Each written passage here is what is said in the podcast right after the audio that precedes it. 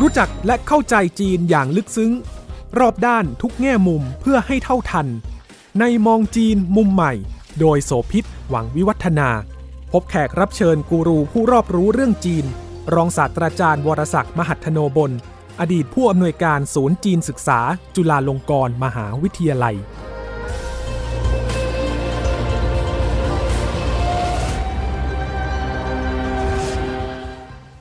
สวัสดีค่ะ ต้อนรับคุณผู้ฟังทุกท่านพบกับมองจีนมุมใหม่ ทางไทย PBS Podcast นะคะ วันนี้จะคุยกับอาจารย์วรศักดิ์มหัทโนบลอดีตผู้อำนวยการศูนย์จีนศึกษา จุฬาลงกรณ์มหาวิทยาลัยค่ะ ช่วงกลางเดือนตุลาคมที่ผ่านมาในเมืองจีนที่มณฑลหูหนานก็มีข่าวใหญ่เกิดขึ้นนะคะ เพราะว่ามีเน็ตไอดอลสาวอายุยังไม่ถึง 30 ดีเลยค่ะ จากเมืองจูโจว หลัวเสี่ยวเมาเมาจื่อนะคะเธอโพสต์ไลฟ์สดทางโต่วอิน ซึ่งก็เหมือน TikTok ของจีนเนี่ยนะคะ แล้วก็บอกเรื่องของความ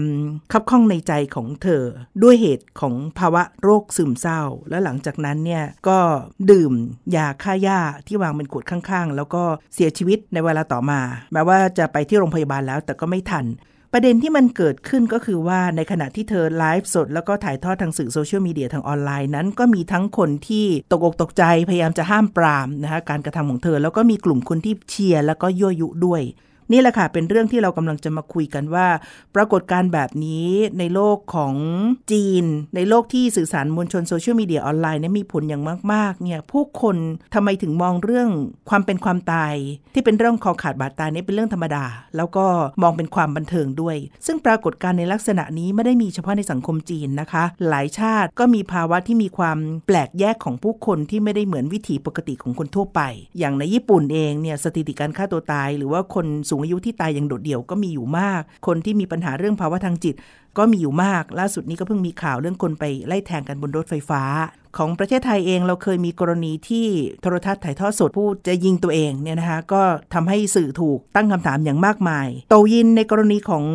หลัวเสี่ยวมอมอจื่อนี้ก็ถูกตั้งคำถามเหมือนกัน ว่าจะต้องมาแสดงความรับผิดชอบไหมกับกรณีที่เกิดขึ้นเนี่ยนะคะวันนี้เราจะคุยกันเนี่ยคือเราอยากจะเจาะลึกมองไปที่เรื่องสภาพของสังคมจีน ทุกปรากฏการณ์เนี่ยมันมีที่มาที่ไปเสมอค่ะ แล้วมันก็มีเรื่องเบื้องหลังด้วย เราจะมาดูว่าตอนนี้เนี่ยคนจีนมีภาวะแบบนี้มากน้อยขนาดไหน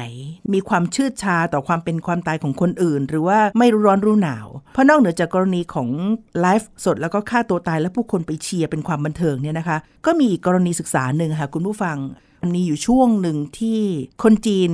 กลัวว่าตัวเองจะเป็นเหยื่อ เป็นผู้ปรารถนาดีไปให้ความช่วยเหลือคนที่เกิดอุบัติเหตุ หรือประสบความเดือดร้อนเนี่ยคนที่เข้าไปช่วยเนี่ยกลายเป็นว่าถูกกล่าวหา ว่าเป็นผู้ที่ก่อเหตุซะเอง แล้วก็ถูกขู่ถึงขั้นฟ้องร้องศาลเรียกร้องความเสียหายความรับผิดชอบ คือไปแกล้งให้ถูกรถชนบ้าง หรือว่าเกิดอุบัติเหตุจริง ๆ แล้วคนชนตัวจริงหนีไปแล้ว แต่คนมาช่วยเนี่ยตกเป็นเหยื่อแพะรับบาปซะเอง จนกระทั่งเกิดปรากฏการณ์ช่วงหนึ่งเป็นกระแสเลยนะคะ ว่าพ่อแม่จีนก็สอนลูกหลานบอกว่าถ้าไปเจอคนเจอเหตุแบบนี้แล้วหลีกไปไกลๆเลยอย่าไปช่วยเพราะไม่งั้นเดี๋ยวจะซวยแล้วจะเดือดร้อนด้วย อันนี้ก็เป็นคำถามใหญ่เหมือนกันจนกระทั่งนำมาสู่ความเปลี่ยนแปลงเลยนะคะว่ารัฐบาลจีนเห็นปัญหานี้ โดยเฉพาะผู้สูงอายุที่เรื่องของการประกันอุบัติเหตุ ประกันชีวิตเนี่ยเป็นเรื่องที่คนยังไม่ให้ความนิยมมากนักก็มีมาตรการในทางนโยบายของรัฐไปช่วยเหลือ แล้วก็ลดค่าเบี้ย ประกันอุบัติเหตุของผู้สูงอายุ เพื่อหวังว่าจะให้เข้าถึงได้ง่าย แล้วก็จะให้ประกันตัวนี้มาเป็นตัวคุ้มครอง เพื่อไม่ให้เกิดกรณีอย่างที่ว่าเกิดขึ้นเนี่ยค่ะว่า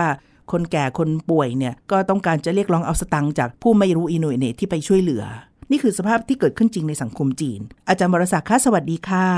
ครับ สวัสดีครับ เล่าเกริ่นสองสามตัวอย่างให้คุณผู้ฟังได้เห็นภาพเนี่ยนะคะ ว่ามันกำลังมีปรากฏการณ์แบบนี้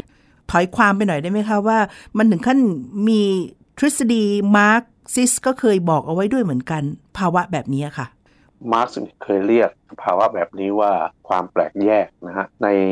ภาษาไทยบางที่ก็เรียกว่าความผิดแปลกสภาวะนะครับมันก็มาจากภาษาอังกฤษ alienation นะครับมาจากคำว่าเอเลียนนะเอเลียนที่แปลว่าคนแปลกปลอมหรือคนมนุษย์ต่างดาวอะไรอย่างนี้ก็คือเป็นสภาวะความแปลกแยก แต่ในที่นี้เราเราเราขอใช้คำสั้นๆกระชับนะฮะว่าเป็นความแปลกแยกในทัศนะของฝ่ายซ้ายคือมาร์กซ์เนี่ย เขาหมายถึงมันเป็นปรากฏการณ์ที่มาร์กซ์เห็นว่ามันมักจะเกิดขึ้นในสังคมที่มีความเจริญทางวัตถุสูงมาก เป็นสังคมที่ระบบทุนนิยมมันพัฒนามาจนกระทั่งเกิดความเจริญเติบโต มนุษย์นี้ก็แทนที่จะมีปฏิสัมพันธ์แบบเชิงประชิดตัว ก็มีความรู้สึกว่าห่างเหินหรือแปลกหน้ากันไปนะครับ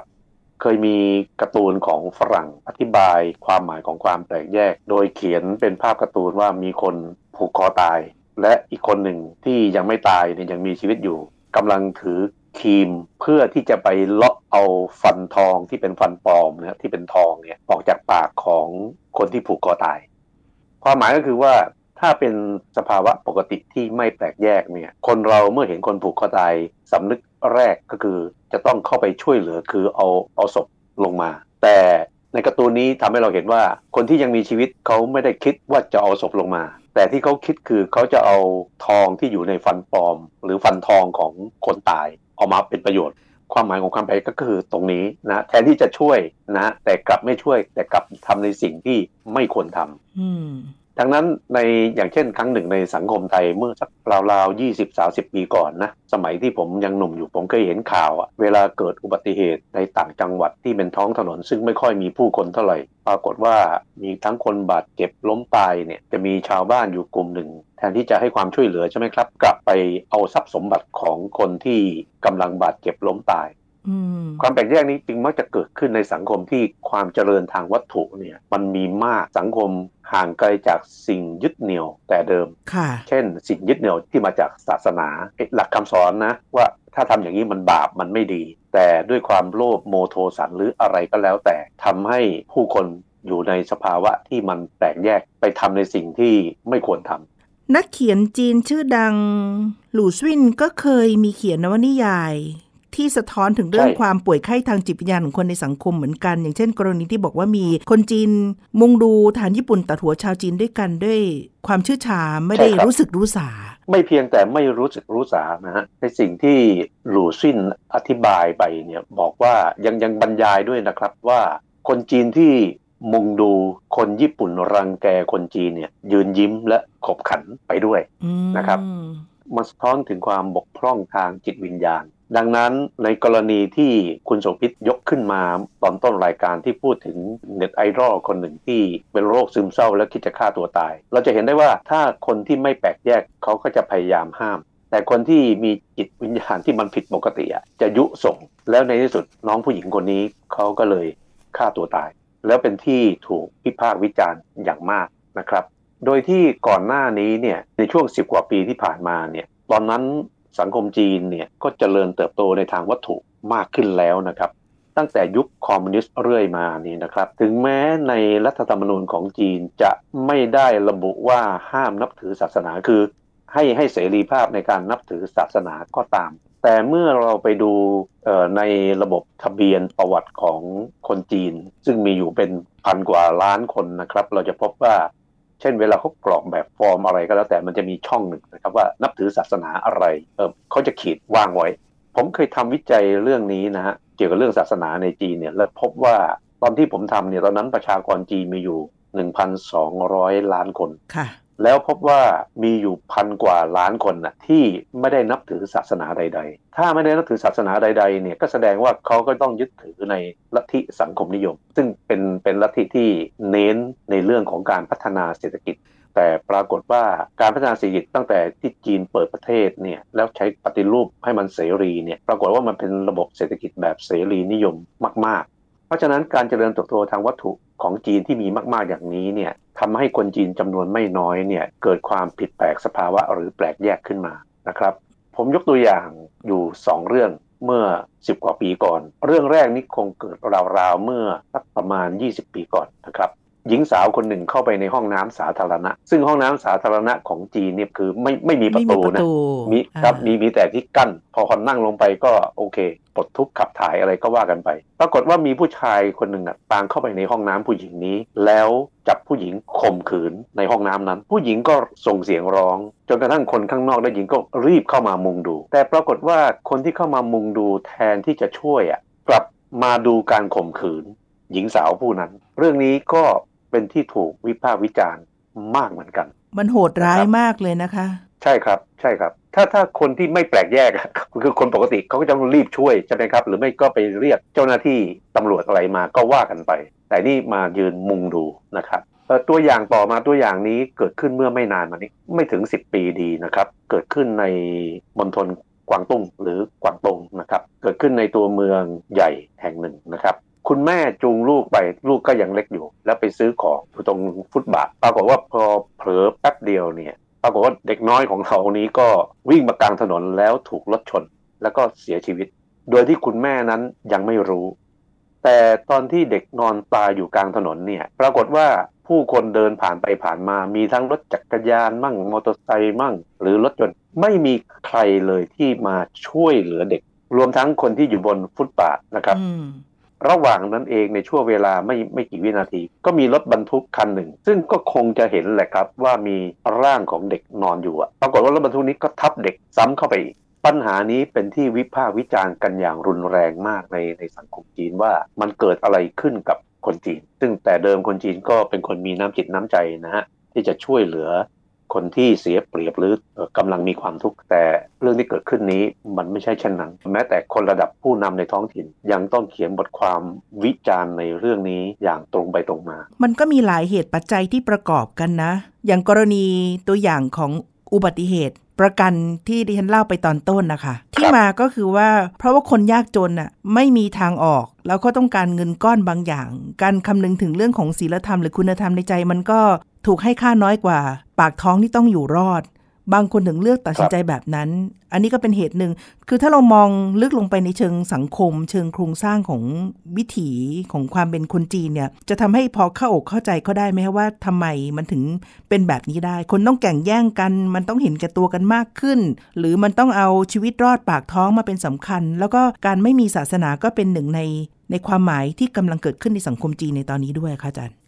ในประเด็นเกี่ยวกับศาสนานี้อันนี้ผมมองจากมุมมองของผมนะคือบังเอิญผมกับคุณโสภิตอาจจะเกิดและเติบโตในสังคมที่มีศาสนา แต่แต่ที่ผมมองจีนไปนี่เป็นข้อวิเคราะห์ของผมเอง คืออาจจะมีเหตุปัจจัยอย่างอื่นด้วยก็ได้ แต่กรณีที่คุณโสภิตพูดขึ้นมาเนี่ยมันมีอีกเรื่องหนึ่งที่ผมขอขยายความเพิ่มเติม ซึ่งมีลักษณะคล้ายๆกัน นั่นก็คือว่าหลังจากที่เกิดกรณีเด็กน้อยถูกชนเสียชีวิตแล้วไม่มีใครเหลียวแลเนี่ย หลังจากที่มีการสืบสาวราวเรื่องแล้ว ก็พบว่าก่อนหน้านั้นหลายปี ก็เกิดอุบัติเหตุคล้ายๆ กันนี้เสร็จแล้วก็มีพลเมืองดีเข้าไปช่วยผู้ประสบอุบัติเหตุในครั้งนั้นนะครับ ปรากฏว่าคนที่ประสบอุบัติเหตุแล้วได้รับความช่วยเหลือคนนั้นก็เสียชีวิต แล้วทำให้ญาติของผู้เสียชีวิตเนี่ยไปฟ้องร้องพลเมืองดีคนนั้น นี่ไงลักษณะทำนองเดียวกันครับใช่ครับแต่แล้วศาลเนี่ยก็ตัดสินว่าพลเมืองดีคนนั้นเนี่ยมีความผิดแล้วถึงกับติดคุก กรณีนี้ทำให้ผมคิดเปรียบเทียบกับประเทศไทยของเรา ซึ่งเมื่อสักสิบกว่าปีก่อนเห็นจะได้นะครับ ก็เคยมีเคสคล้ายๆ กันก็คือมีพอหลังจากเกิดอุบัติเหตุบนท้องถนนแล้วก็จะมีประเภทรถกู้ภัยนะฮะเข้ามาให้ความช่วยเหลือ เสร็จแล้วก็มีพลเมืองดีเข้ามาให้ความช่วยแต่ว่าก็คงช่วยอาจจะเป็นการช่วยไม่ถูกวิธี แล้วก็ทำให้ผู้ประสบอุบัติเหตุเนี่ยเสียชีวิต แต่ว่ากรณีของไทยเนี่ยไม่ถึงขั้นไปฟ้องร้องเอาผิดกับพลเมืองดี เพราะว่าญาติของผู้เสียชีวิตเขารู้ว่าพลเมืองดีนั้นเขาหวังดี ก็เข้าใจว่านั่นคือพลเมืองดี ไม่มีใครเอาโทษ แต่ว่ากับเมืองจีนกรณีที่ผมเล่ามาเนี่ยมันทำให้คนจีนทั้งประเทศรู้สึกแบบช็อก แล้วทำให้ขยาดที่จะเข้าไปเกี่ยวข้องกับการให้ความช่วยเหลือกับบุคคล ซึ่งกำลังประสบเหตุ เรื่องมันก็เลยกลายเป็นปัญหาขึ้นมาครับ ที่ช็อกคือช็อกกับคำตัดสินคำพิพากษาของศาลว่าพลเมืองดีเป็นผู้ที่มีความผิดเนี่ยนะคะค่ะ มันเลยเกิดค่านิยมแบบหนึ่งขึ้นมาคือไม่ยุ่งดีกว่า ถอยดีกว่าปลอดภัยไว้ก่อนทำนองนั้นนะก็ยิ่งทำให้เกิดช่องว่างในสังคมมากขึ้น อย่างในบ้านเราเองก็เคยมีกรณีที่เรารณรงค์กันว่าอย่าเห็นความรุนแรงในครอบครัวเป็นเรื่องปกติ เวลาที่มีการทะเลาะเบาแว้งกันในครอบครัวผัวเมียตีกันอย่างเงี้ยฮะก็จะบอกว่าเรื่องในบ้าน คนนอกอย่ามายุ่งอะมันไม่ใช่ละคือเราต้องถือว่าความรุนแรงนี้เป็นเรื่องที่ไม่ปกติ ไม่ว่าจะเป็นเรื่องในครอบครัวหรืออื่นใดก็ตามเนี่ยคนที่เห็นเหตุการณ์ต้องไม่ดูดายอันนี้นี่ก็คือเกิดกระแสการรณรงค์มาอยู่กลุ่มหนึ่งเหมือนกัน ทีนี้ถ้ากลับไปที่ตรงสังคมจีนนะคะอาจารย์ ถ้าวิเคราะห์ว่าเหตุปัจจัยอะไรอีกบ้าง ที่ทำให้มันเกิดสภาพความแปลกแยกแบบนี้และมากขึ้นเรื่อยๆ ค่ะ ถ้าเรามองจากทัศนะในฝั่งของสังคมเรา ความเจริญทางวัตถุมันมีสูงและมันไปเร็วมากกว่า ความเจริญทางด้านจิตวิญญาณ ซึ่งเรื่องนี้พรรคคอมมิวนิสต์จีนก็เคยรณรงค์คือเป็นการรณรงค์ที่พรรคคอมมิวนิสต์เรียกว่า อารยธรรมทางจิตวิญญาณ นั่นคือ มีมีศีลมีธรรมนะฮะมีจริยธรรม มีน้ำจิตน้ำใจดำรงตนอย่างคนที่รู้กาละเทศะมีกิริยามารยาทอะไรก็ว่ากันไป แต่ว่าการรณรงค์ในเรื่องนี้เนี่ยเกิดขึ้นตั้งแต่สมัยที่ประธานาธิบดีเจียงเจ๋อหมินเป็นผู้นำจีน นับจากวันนี้ถอยกลับไปก็ร่วม 20 ปีแล้ว แต่ปรากฏว่าเราก็ยังพบว่าก็ยังเกิดปัญหาทำนองนี้ แล้วการรณรงค์ในเรื่องนี้ก็ยังไม่ได้หยุด เพียงแต่ว่าไปเปลี่ยนคำเรียกเป็นอย่างอื่น เช่นมาตรการชิงหลัง ที่สีจิ้นผิงออกมาว่าต่อไปนี้ห้ามทำโน่นห้ามทำนี่ในรายการทีวีหรือวาไรตี้นะครับ หรือการห้ามไม่ให้เยาวชนของเขาเล่นมือถือหรือโซเชียลมีเดียเนี่ยมากวันละเกินกี่ไปชั่วโมงอะไรอย่างนี้ก็ว่ากันไปอ่าเรื่องนะความบสุดโต่งใช่ไหมฮะใช่ ซึ่งซึ่งล้วนแล้วแต่เป็นตัวอย่างของความเจริญทางด้านวัตถุ ซึ่งมันไปเร็วกว่าความเจริญทางด้านจิตวิญญาณ อย่างผมยกตัวอย่างเช่น เอาเอาเรื่องเล็กๆเรื่องแต่ว่าเป็นเรื่องที่ฟังแล้วท่านผู้ฟังอาจจะรู้สึกสะอิดสะเอียด อันนี้อาจจะมองเป็นความมักง่ายก็ได้ แต่ว่ามันเป็นความมักง่ายที่ไม่ควรจะเกิดขึ้นเลย ผู้ชายคนหนึ่งอยู่ในโรงแรมหรูแห่งหนึ่งนะที่มีสระว่ายน้ำแล้วเกิดปวดท้องขึ้นมา จริงๆ ห้องน้ำเนี่ยก็ไม่ได้อยู่ไกลเลย แต่แทนที่จะเข้าห้องน้ำเนี่ยกับเออจะละลงบนสระน้ำที่เขาว่ายน้ำกันอยู่ อย่างนี้เนี่ยเป็นเรื่องซึ่งผิดปกติละผิดปกติมากๆนะครับ แล้วเรื่องทำนองนี้มันก็จะมีอยู่มากมายในสังคมจีนเพียงแต่ว่าถ้าเป็นเรื่องใหญ่ๆ มันจะเป็นข่าวในเมืองจีนนะแต่ถ้าใหญ่มากๆก็เราซึ่งเป็นคนต่างชาติเนี่ยถึงจะได้รับรู้อย่างเช่น กรณีเรื่องเด็กน้อยที่ถูกรถชนแล้วไม่มีใครเหลียวแลอย่างนี้เป็นต้นครับ อาจารย์เล่าเรื่องนี้ทำให้นึกถึงประสบการณ์ตรงของตัวเองสองเรื่องคล้ายๆกันค่ะอันนี้คือดิฉันตอนที่อยู่จีนเนี่ยเดินทางไปกับเพื่อนชาวฮังการีในรถไฟฟ้าใต้ดินนะคะแล้วปรากฏว่าระหว่างครับทางนั้นน่ะเพื่อนก็รู้สึกว่าเอ๊ะเท้าทำไมเปียกๆก็พบว่ามีเด็กน้อยคือนั่งฉี่ใส่เท้าเธอ ในรถไฟฟ้าใต้ดินนะคะมันก็ทำอะไรไม่ได้ แล้วพอพอน้ำไหลไปทางทิศทางไหนคนตรงนั้นก็แหวกเป็นวงล้อม แบบว่าไปให้ไกลอะแต่ไม่มีใครท้วงติงวิพากษ์วิจารณ์พวกเราก็ภาษาจีนยังไม่ได้แข็งแรงมากพอ แต่ว่าตัวคุณแม่ที่พาเด็กไปเนี่ยก็ไม่ได้ยี่หระอะไรเลย แล้วก็มีอีกครั้งหนึ่งตอนที่ไปที่ซูเปอร์มาร์เก็ตอันนี้คือเหตุการณ์เกิดปีตอนปี 2013-2014 นี้นะคะซูเปอร์มาร์เก็ตที่เหมือนกับร้านซูเปอร์อาหารในบ้านเราเนี้ยห้างใหญ่ทั้งหลายเนี่ย โซนอาหารผักสดอะค่ะ ก็จะมีคุณพ่ออุ้มเด็กประมาณสักขวบเศษๆแล้วกางเกงของเด็กจีนน่ะจะมีรูที่ก้นที่สะดวกจะให้อึใช่ขับถ่ายได้ใช่ไหมคะปรากฏว่าเด็กร้องจะฉี่ พ่อก็จับวางที่พื้นให้เด็กนั่งฉี่ตรงกลางลานเลยอะค่ะ แล้วก็พอฉี่เสร็จคือครับมันเร็วมากนะเดนกำลังตะลึงว่าครับจะเกิดอะไรขึ้นแล้วกำลังจะไปสื่อสารกับเขาบอกว่าทำอย่างนี้ไม่ได้เนี่ยเราก็ภาษาจีนไม่แข็งแรงมากพอเขาก็เสร็จกิจเรียบร้อยเขาก็พาอุ้มลูกเดินจากไป แต่ไม่มีใครในตรงบริเวณนั้นที่ทักท้วงเลยอะ่ะแล้วครับจนที่ฉันอดรนทนไม่ได้ก็ต้องเดินไปบอกกับแม่บ้านนะนะ พยายามจะอธิบายเขาว่าแม่บ้านก็ได้แต่บ่นตรงนั้น แต่ก็ต้องมาก้มหน้าก้มตาแล้วก็เช็ดฉี่ ซึ่งซึ่งมันไม่ควรจะเกิดขึ้นกลางลานที่ขายอาหารสดอะอาจารย์ คุณผู้ฟังครับคงจะนึกออกใช่ไหมอันนี้ก็เป็นปรากฏการณ์ทำนองเดียวกัน คุณกำลังฟัง มองจีนมุมใหม่ ทางไทย PBS Podcast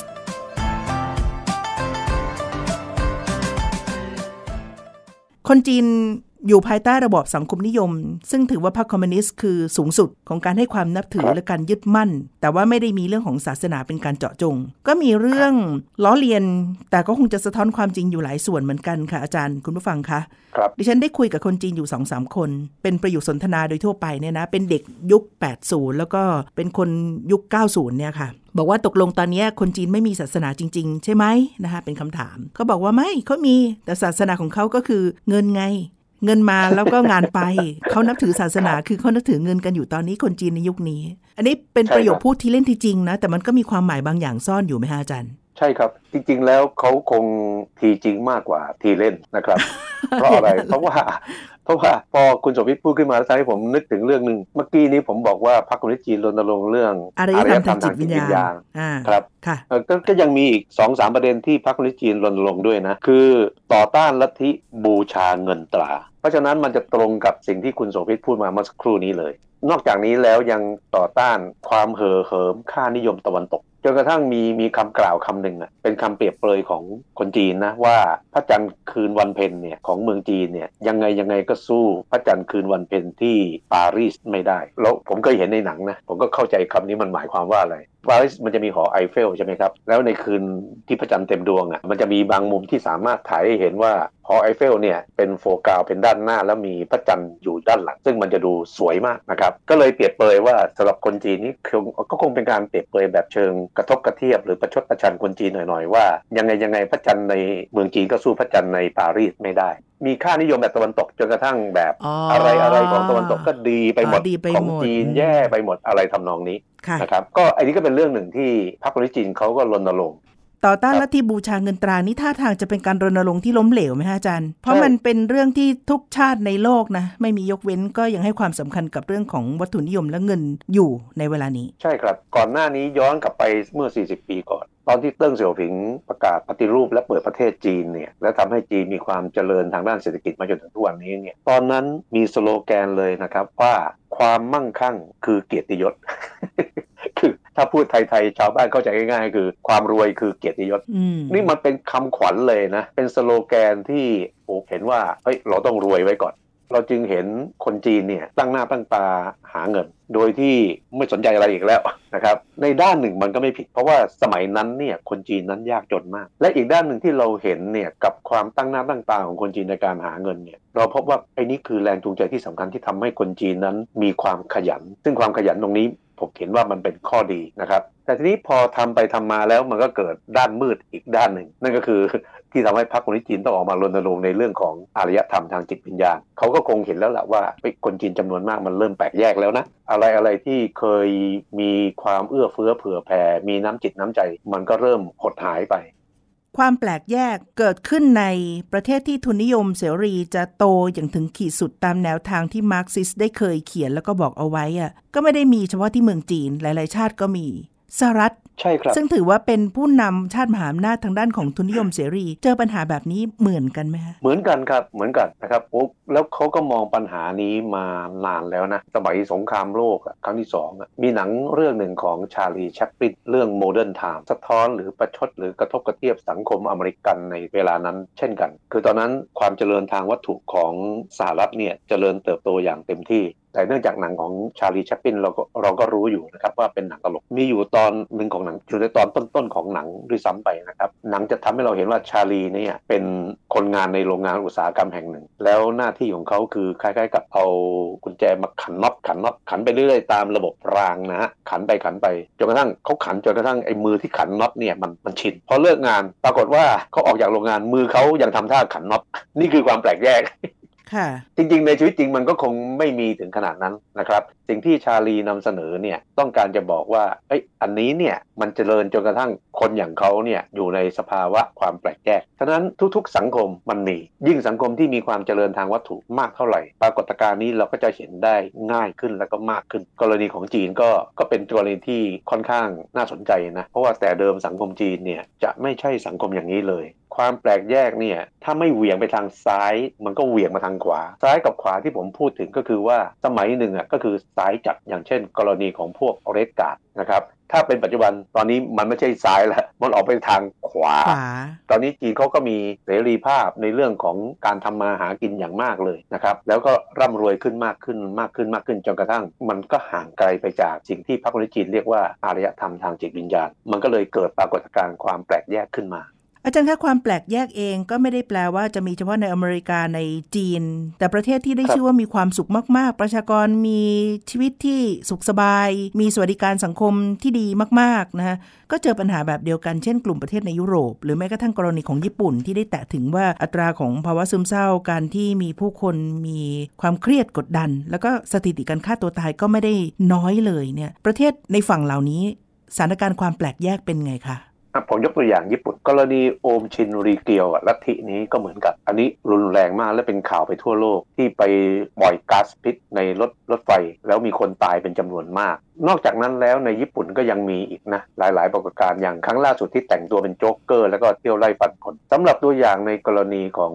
ยุโรปเนี่ยสแกนดิเนเวียสแกนดิเนเวียในสมัยหนึ่งนะครับผมเข้าใจว่าปัจจุบันนี้ก็น่าจะยังมี ปรากฏว่าเป็นประเทศของคนที่มีความสุขก็คือมีเป็นรัฐสวัสดิการนะครับแล้วมีกฎหมายบังคับค่อนข้างแน่นอน ผมมีเพื่อนผู้หญิงคนหนึ่ง ซึ่งอยู่ที่สวีเดนจนกระทั่งได้สัญชาติสวีเดนแล้วไปทำมาหากินที่นั่นเนี่ยเธอเล่าให้ฟังว่าเขาเก็บภาษีสูงมากนะ50%เ50%แต่สวัสดิการต่างๆ นั้น รัฐเป็นผู้ดูแลหมด ทีนี้ประเด็นหนึ่งที่ผมอยากยกขึ้นมาว่ามันเป็นปัญหาคืออะไร ทันทีที่อายุครบ 60 ก็คือเกษียณเนี่ยรัฐเขาห้ามทำงานนะ ห้ามไม่ให้คนบุคคลนั้นทำงานอีก ถ้าบุคคลนั้นยังทำงานอีกเนี่ย ถือว่ามีความผิดทางกฎหมาย จะถูกลงโทษด้วย เพราะรัฐจะเป็นคนดูแลเลี้ยงดูให้สวัสดิการต่างๆ เป็นอย่างดี แต่ทีนี้มันเกิดปัญหาขึ้นมาตรงที่ว่า คนที่สูงวัยอย่างนี้พอไม่มีงานทำบางทีมันก็เหงา แล้วมันก็นำไปสู่ภาวะซึมเศร้าทำให้ประเทศในแถบสแกนดิเนเวีย ซึ่งมีสวัสดิการที่ดีอย่างนี้เนี่ยมีสติของคนที่ฆ่าตัวตายก็ค่อนข้างสูง ยังดีที่รัฐบาลเขาพยายามแก้ปัญหาตรงนี้นะก็เป็นเรื่องรายละเอียด เช่น การรณรงค์ให้มีหากิจกรรมอะไรมาทำเล็ก ๆ น้อย ๆ อะไรก็ว่ากันไป อันนี้ก็ก็เป็นเรื่องรายละเอียดของแต่ละประเทศในสแกนดิเนเวียค่ะฉะนั้นอันนี้มันเป็นความเจริญทางวัตถุที่มันสูงเกินไปนะครับ พออยู่อยู่ในมนุษย์เนี่ยเวลาอยู่ในสังคมที่มันมีความเจริญทางวัตถุมากเนี่ยถ้าหากว่าหลงไหลได้ปื้มหรือควบคุมตนเองได้ไม่ดีหรือตั้งสติไม่ได้เนี่ยมันก็จะนำไปสู่ความแตกแยกได้เช่นกันครับค่ะความแปลกแยกนี้มีเกิดขึ้นได้กับทุกชาตินะทุกที่ซึ่งเป็นข้อสังเกตที่เรากำลังมองว่าความเจริญทางวัตถุเนี่ยมันเจริญขึ้นมันก็ส่งผลอีกด้านหนึ่งด้วย ถ้าโฟกัสไปที่สังคมจีนค่ะ ปรากฏการณ์นี้น่าจะเป็นทิศทางที่อาจจะเพิ่มมากขึ้นเรื่อยๆ ซึ่งรัฐบาลจีนก็เห็นอยู่และพยายามจะกระตุกรั้งและดึงกลับมาเนี่ยอาจารย์มองว่าอะไรที่เราควรจะจับตาดู หรือทำความเข้าใจหรือจะได้รู้จักจีน และคนจีนในแง่มุมนี้มากขึ้นในอนาคตค่ะสังคมจีนเนี่ยเป็นสังคมซึ่งเขาสร้างชาติมาเป็นเวลาหลายพันปี เขาก็มีวัฒนธรรมดั้งเดิมของเขาอยู่นะครับ แต่ว่าเราสังเกตอยู่เรื่องหนึ่งไหมครับว่า ตลอดหลายพันปีที่ผ่านมาเนี่ยจนถึงปัจจุบันเนี่ยจีนเป็นประเทศที่ไม่เคยได้เข้าใกล้กับคำว่าประชาธิปไตยนะไม่เคยมีการเลือกตั้งแบบที่เรารู้จักกันนะในสังคมจีน อันนี้เป็นประเด็นหนึ่ง แต่ประเด็นนี้เนี่ยทำให้เราเห็นต่อไปได้ว่าสังคมจีนเนี่ยพอถูกควบคุมมากๆเนี่ยผู้คนเนี่ยก็อาจจะจะชอบหรือไม่ชอบการถูกควบคุมก็ตาม แต่ต้องทำตัวอยู่กับการควบคุมนั้นให้ได้ ดังนั้นพอตั้งคำถามว่าเมื่อเกิดความแตกแยกอย่างนี้ขึ้นมา แล้วสังคมจีนเขาแก้ปัญหากันอย่างไร เราพบว่าข้อแรกเนี่ยการรณรงค์ขอร้องกันดีๆเนี่ยมันจะไม่ค่อยได้ผล แต่ถ้าบังคับเนี่ยมันจะได้ผล อย่างเช่นมาตรการชิงหลางหรือก่อนหน้านั้นอีกหลายปีที่ใช้ระบบความน่าเชื่อถือทางสังคม ใครทำตัวเหลวไหลไม่น่ารักก็จะถูกลงโทษทางสังคม กรณีความแปลกแยกอย่างนี้ก็เหมือนกันเราก็จะเห็นได้ว่าถ้ารณรงค์ไม่ได้ผลแล้วเนี่ยในที่สุดจีนมักจะลงเอยด้วยการใช้มาตรการเชิงบังคับ พอบังคับแล้วเนี่ย ก็ปรากฏว่าถ้าคนที่ปกติดีอยู่เขาก็จะชอบนะเขารู้สึกว่าเขาก็ลำคาญคนที่ไปทำอะไรอย่างนี้ หรืออยู่ในภาวะที่มันแปลกแยกเขาก็ไม่ชอบเหมือนกันนะครับเพราะฉะนั้นเราก็ต้องดูต่อไป ณขณะนี้ที่เราเห็นเนี่ยการแก้ปัญหาของจีนเนี่ยมักจะจบลงด้วยเชิงบังคับมากกว่าที่จะขอร้องนะครับหรือขอความร่วมมือครับค่ะนี่ก็เป็นปรากฏการณ์ที่เราต้องติดตามนะคะ ว่าหนึ่งในเหตุการณ์ที่เกิดขึ้นมันสะท้อนภาพใหญ่และฉายให้เห็น เพื่อทำให้เราได้รู้จักและเข้าใจและมองจีนอย่างภาพของความเป็นจริงที่เกิดขึ้น นี่คือมองจีนมุมใหม่ในวันนี้นะคะ อาจารย์บรศักดิ์และดิฉันโสภิตลาคุณผู้ฟังไปแล้วค่ะ สวัสดีค่ะ สวัสดีครับ